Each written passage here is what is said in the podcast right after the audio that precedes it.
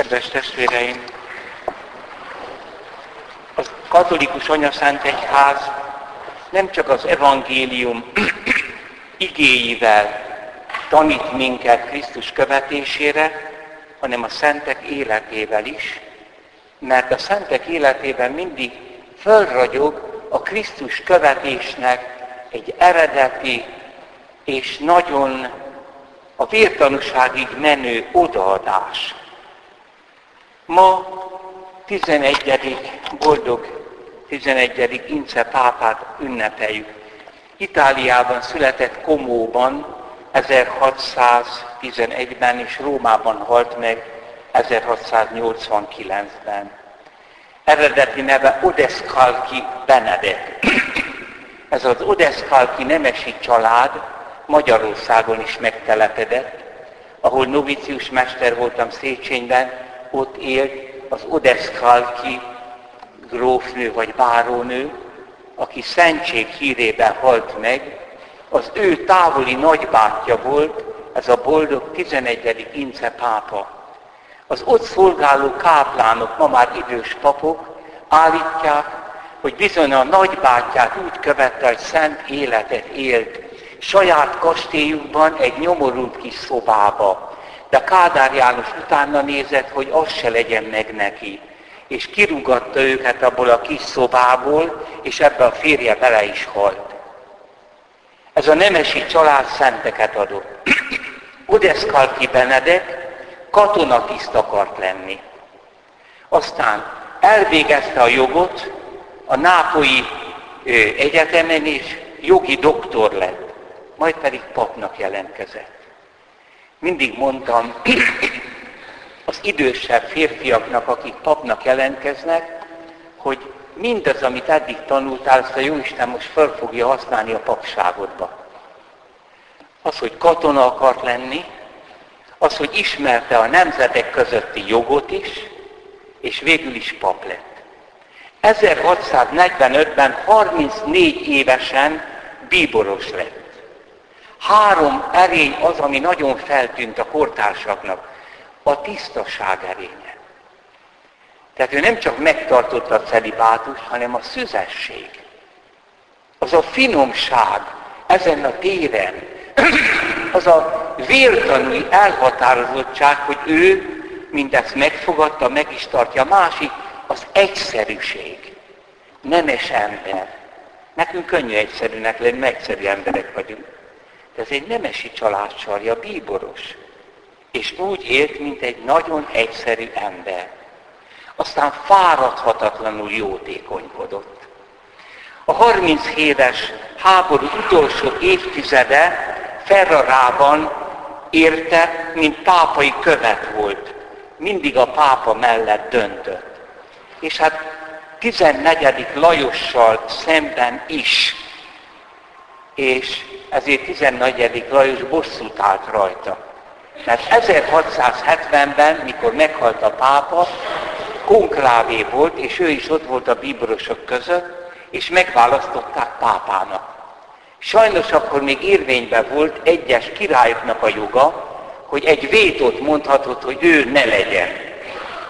És ezzel, mivel nem mellette volt politikailag, hanem az előző pápa mellett, ezért áthúzták a pápa választ, a megválasztott pápaságát.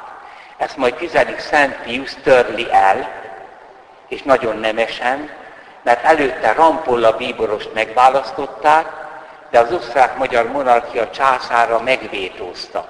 Tehát Rampolla nem lehetett, újra szavazni kellett, és akkor 10. Szent Pius került a trónra, és ő első rendelkezése, hogy megmondta királyoktól ezt a jogot ne szóljanak bele.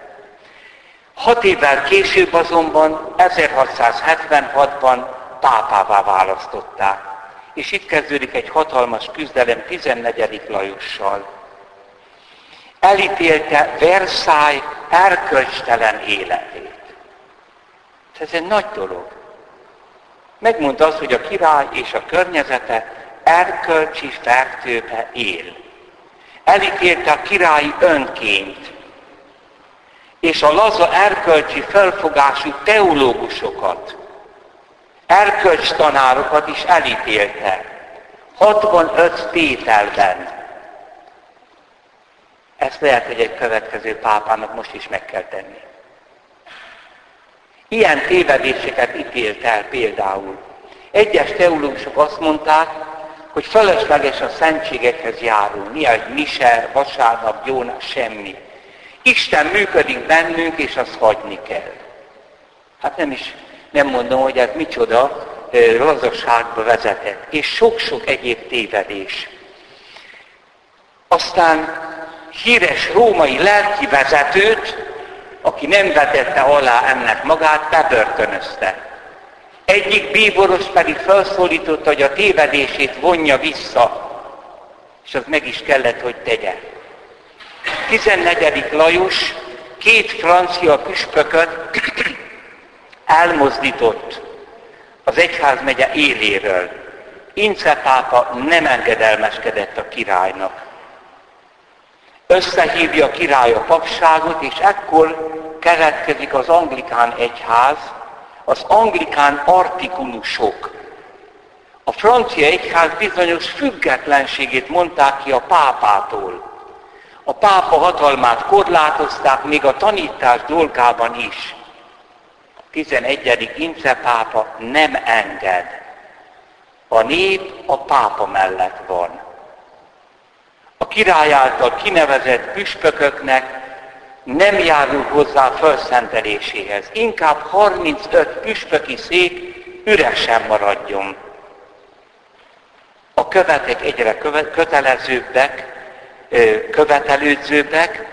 Ince pápa kiközösíti a királyt, aki majd megadja magát, de már Ince pápa halála után.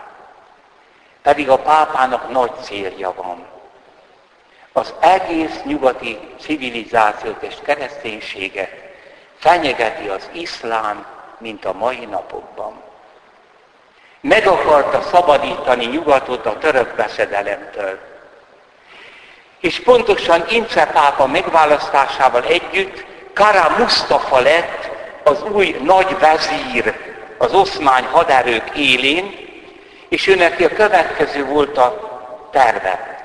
Meg akarta hódítani Pozsonyt, Bécset, Prádát, elérni a Rajnát, hogy leszámoljon 14. Lajossal, majd Itáliába akart vonulni, Rómába, és megfogadta, hogy a Szent Péter templomot szultáni istállóvá akarja alakítani.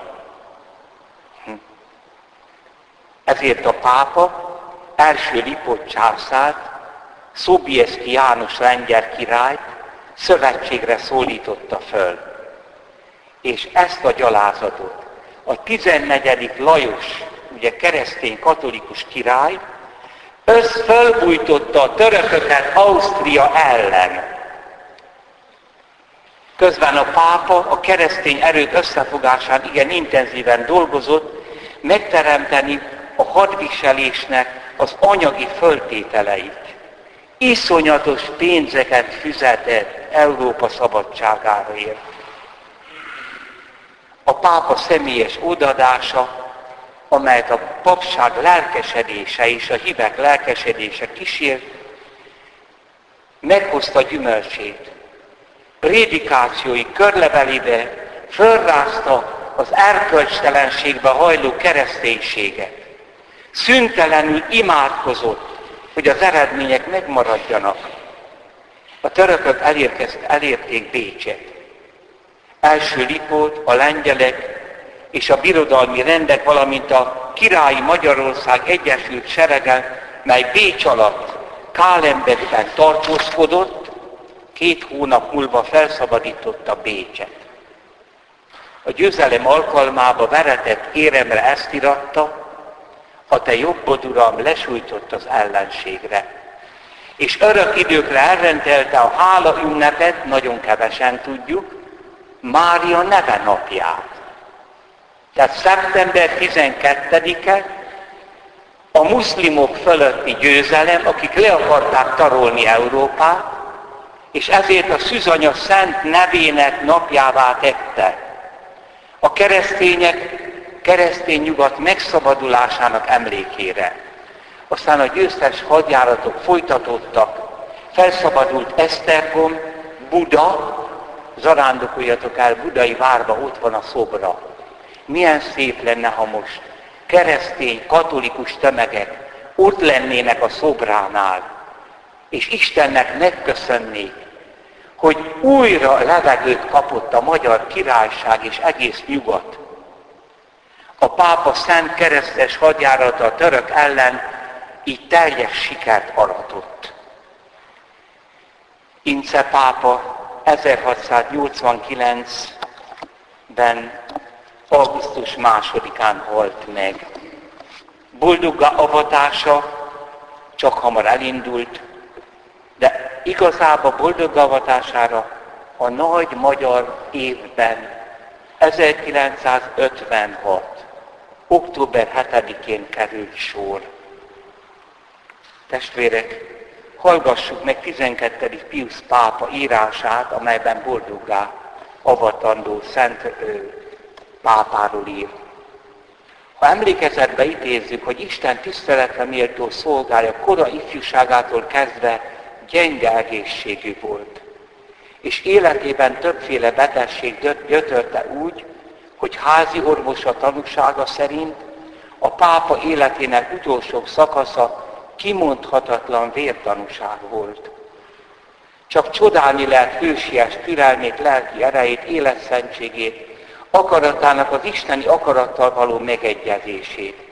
Így a halált is, amelyre minden nap készült pápasága idején, szüntelen, buzgó imádsággal kérte naponta szent halál kegyelmét.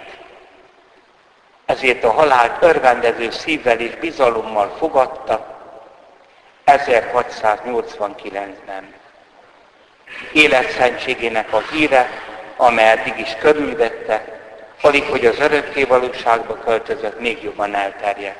Testvérek, azért mondtam el erről, a szentre lesz a beszédet, ezt az életrajzot, mert ma aktuális. Csak nincsen erős nyugati kereszténység. Leeresztették a kapukat, és az iszlám terjed. Itt nem a szegény népek megsegítéséről van szó, ez mind hazugság. Az egész keresztény nyugat össze fog omlani. Mennyire kell most, hogy kérjük boldog 11. Ince pápát, aki Budát felszabadította, hogy könyörögjön Magyarországért, a magyar királyság területén élő népekért, és az egész nyugati civilizációt és kereszténységért. Mennyire kell, hogy végre a szívünkbe fogadjuk Szent István, Boldog Gizella és a többi magyar szent mellett, boldog 11. Ince pápát. Kérlek benneteket erre szándékra naponta imádkozzunk. Hogy aki annyira törődtél Krisztus nyájával, hogy ne tarulja le az ellenség, imádkozzál érhetünk most is, bár most már meg se érdemeljük. Járj közbe az Úr Jézusnál, akinek földi helytartója voltál, hogy azok a pozitív erők, akik megmenteni akarják az embereket, megmenteni a migránsokat is, mert ez nem a megmentésük. Aki be akarta fogadni őket, miért nem küldött repülőt értük? Miért kellett annyinak meghalni? Azért a sok milliárd pénz miért nem adják, hogy ott, ahol élnek, iskolák legyenek, mint ahogy ma a magyarság megteszi. Az üldözött keresztényeknek iskolákat épít, kórházakat, viszi a kultúrát és segít rajtuk. A hazájukba kell segíteni. Ma már ebben tisztán kell látnunk. Boldog 11. Incepápa napja kell, hogy egy gyökeres fordulatot hozzon gondolkodásunkban, a papság és a főpapság gondolkodásában, hogy az Úristen megmenthessen minket, mert engedni is kell, hogy az ő kegyelme segítsége működhessék. Amen. Könyörögjünk békességben,